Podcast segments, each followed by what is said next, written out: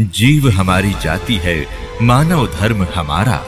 हिंदू, मुस्लिम, सिख, ईसाई, धर्म नहीं कोई न्यारा।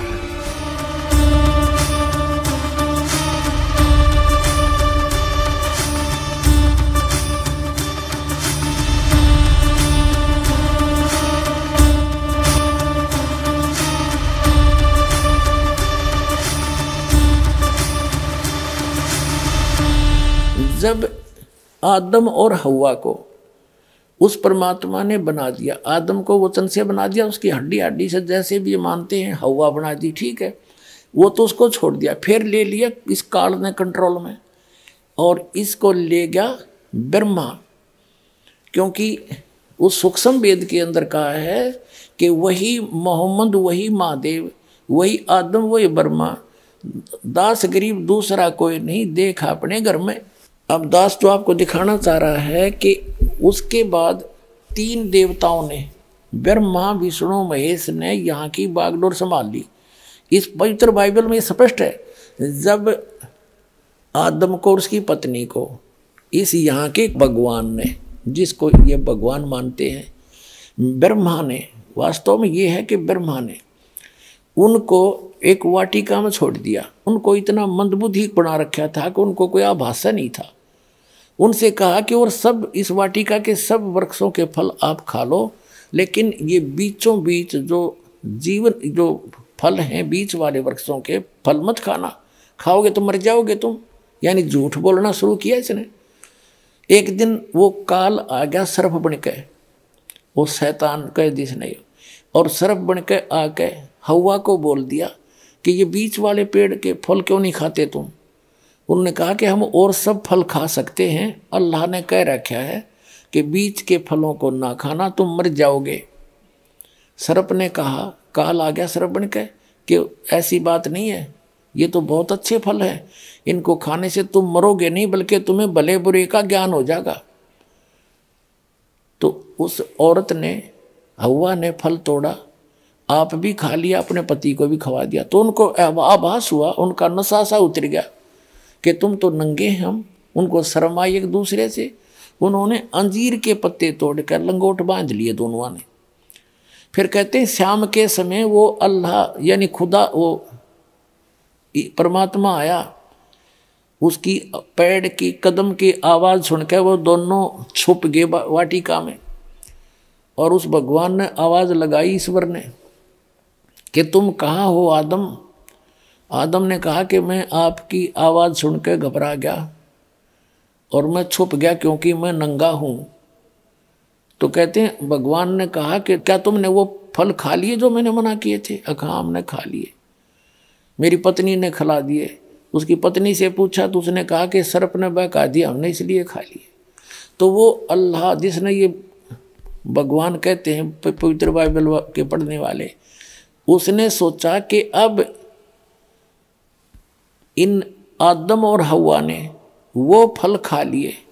ये भले और बुरे का ज्ञान कराने वाले फल खा लिए और कहीं ऐसा ना हो कि इसी वाटिका में ऐसे भी फल लगे हैं, ऐसे वृक्ष भी हैं जिनका फल तोड़ कर ये खा लेंगे तो ये अमर ना हो जाएँ। और हम में से एक के समान हो जाएँगे अगर ये फल खा लिया तो। अब दिखाते हैं, आए है जैसे ये, क्योंकि little knowledge is the dangerous thing नीम हकीम खतरा जान ये ज़्यादा अटपट करने वाले ज़्यादा मंत्रों के घोट कर दुनिया पर प्रभाव जमाने वाले ये लिटल नॉलेज वाले हैं। ये नीम हकीम है। इनको कखता पता नहीं। आम जनता ने सोचा बड़ा जल्दी जल्दी बोला फटाफट फटाफट ये तो गौना विद्वान होगा विद्वान इन, इन ये लक्षण नहीं होते। वो तो गर्क होता कहते हैं बड़ बड़ क्रैसो भूत है थोड़ा बोले देव और मान महंत चाहे नहीं। ये लक्षण रख ले। जो अटपट करते हैं ना ज़्यादा, वो तो कहते भूत समझो उनको तो। वो तो मूर्ख बनाना चाहते जनता को।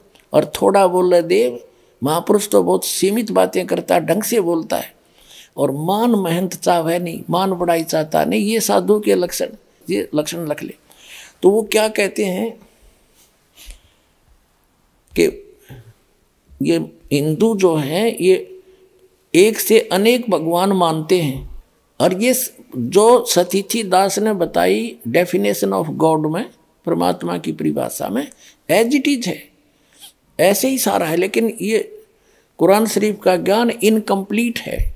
वो तो खुद कहता है कि मैं जानता नहीं मालिक के बारे में, अल्लाह अकबर के बारे में तो फिर अपने आप इनकम्प्लीट नॉलेज है। यही वेदों का इनकम्प्लीट नॉलेज है। और इसी प्रकार, गीता का इनकम्प्लीट नॉलेज है। और ऐसे ही बाइबल का, क्योंकि वो छः दिन में सृष्टि रच गए, वो तो चले गए। बाद में काल ने बागडोर संभाली अब दिखाते हैं वो क्या कहता है, एक, जिसको ये बाइबल के पढ़ने वाले भगवान कहते हैं, योहा कहते हैं, वो कहता है कि आदम ने और हवा ने यदि इस जीवन मृत्यु वाले फल खा लिए वृक्ष के तो हम में से एक के समान हो जाएगा। इससे मतलब सिद्ध होगा कि एक से अधिक है वो भगवान। देखिएगा ये पवित्र बाइबल फिर से। ये देखिएगा पवित्र बाइबल, फिर दिखाते हैं आपको। ये वही है, पवित्र बाइबल, संपूर्ण जीवन अध्ययन बाइबल। ये अभी आपको दिखाया, ये देखिएगा, ये है। अब इसके हम उत्पत्ति ग्रंथ को पढ़ रहे हैं, यहाँ पढ़ लिया। अब हम यहाँ जाते हैं। हम थो, थोड़ा सा दिखाएँगे फिर पढ़ सकते हो आप। वैसे थोड़ा थोड़ा हिंट देती है यहाँ पर लिखा है तब योहा परमेश्वर ने आदम को भूमि की मिट्टी से रचा और उसके नथनों में जीवन का श्वास फूक दिया और आदम जीवित प्राणी बन गया। और युवा परमेश्वर ने पूर्व की ओर अदन में एक वाटिका लगाई और वहाँ आदम को उसने उस जिसने उसे रचा था रख दिया। और युवा परमेश्वर ने भूमि के सब भांति भांति के वृक्ष जो देखने में मनोहर और उनके फल खाने में अच्छे हैं, उगाए और वाटिका के बीच में जीवन के वृक्ष और भले बुरे के ज्ञान के वृक्ष भी लगाया। अब देखो, योहा परमेश्वर ने आदम को लेकर अदन की वाटिका में रख दिया और वह उसमें काम करे और उसकी रक्षा करे। और युवा परमेश्वर ने आदम को यह आज्ञा दी कि तू वाटिका के सब वृक्षों का फल बिना खटके खा सकता है, पर भले बुरे का ज्ञान का जो वृक्ष है, उसका फल तू कभी न खाना, क्योंकि जिस दिन तू उसको खाएगा, उसी दिन अवश्य मर जाएगा। अब यहाँ देखो, आठ पृष्ठ पर पढ़ रहे हम? जेनिसियस आठ पृष्ठ पे। अठारवा योहा परमेश्वर ने कहा, आदम का अकेला रहना अच्छा नहीं, और उसके लिए एक ऐसा सहायक बनाऊँ जो उससे मेल खाए। यहाँ देखिए। तब योहा परमेश्वर ने आदम को भारी नींद में सुहा दिया और ये तो उसकी उत्पत्ति की उसकी हड्डी निकाल ली नौकर। फिर यहाँ देखते हैं, मनुष्य का पतन। योहा परमेश्वर ने जितने बनैले पशु बनाए थे, उन सब में सर्वदुरत था। उसने स्त्री से कहा कि क्या वो अवा बना दी उसकी स्त्री? क्या सच है कि परमेश्वर ने कहा कि तुम इस वाटिका के वृक्ष का फल न खाना? स्त्री ने सर्प से कहा इस वाटिका के वृक्षों के फल हम खा सकते हैं। पर जो वृक्ष वाटिका के बीच में है, उसके फल के विषय में परमेश्वर ने कहा है कि न तो तुम उसको खाना और न उसको छूना, नहीं तो मर जाओगे। सर्प ने कहा, स्त्री से कहा कि तुम निश्चय नहीं मरोगे, वरना परमेश्वर आप जानता है कि जिस दिन तुम उसका फल खा लोगे, उसी दिन तुम्हारी आँखें खुल जाएँगी। तुम भले बुरे का ज्ञान पाकर परमेश्वर के तुल्य हो जाओगे। तब स्त्री ने देखा, उस वृक्ष का फल खाने के लिए अच्छा है, देखने में मन भाव है, बुद्धि देने के लिए चाहने योग्य भी है। तब उसने उसको तोड़ कर खाया, अपने पति को भी दिया और उसने भी खाया।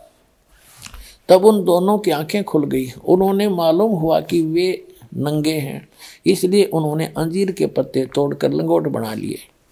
तब युवा परमेश्वर जो दिन के ठंडे समय वाटिका में फिरता था, का शब्द सुनाई दिया। तब आदम और उसकी पत्नी वाटिका के वृक्षों के बीच युवा परमेश्वर से छिप गए। तब युवा परमेश्वर ने पुकार कर आदम से पूछा, तू कहाँ है? यानी वो भगवान इतना अज्ञानी है कि नो नहीं पता, फिर वो कहाँ छुप रहे हैं। अब और वाटिका में घूमन फिरन लग रहा है सारे बाइबल के पढ़ने वाले ईसाई यहूदी कहते हैं, भगवान तो निराकार है। बताओ अकल।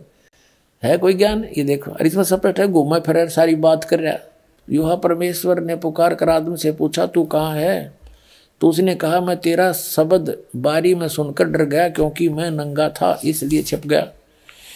अब उसने कहा, किसने तुझे बताया कि तू नंगा है? जिस वृक्ष का फल खाने को मैंने तुझे मना किया था, क्या तूने उसका फल खा लिया? खा लिया है। आदम ने कहा, जिस स्त्री को तूने मेरे संग रहने को दिया है, उसी ने उस वृक्ष का फल मुझे दिया और मैंने खा लिया।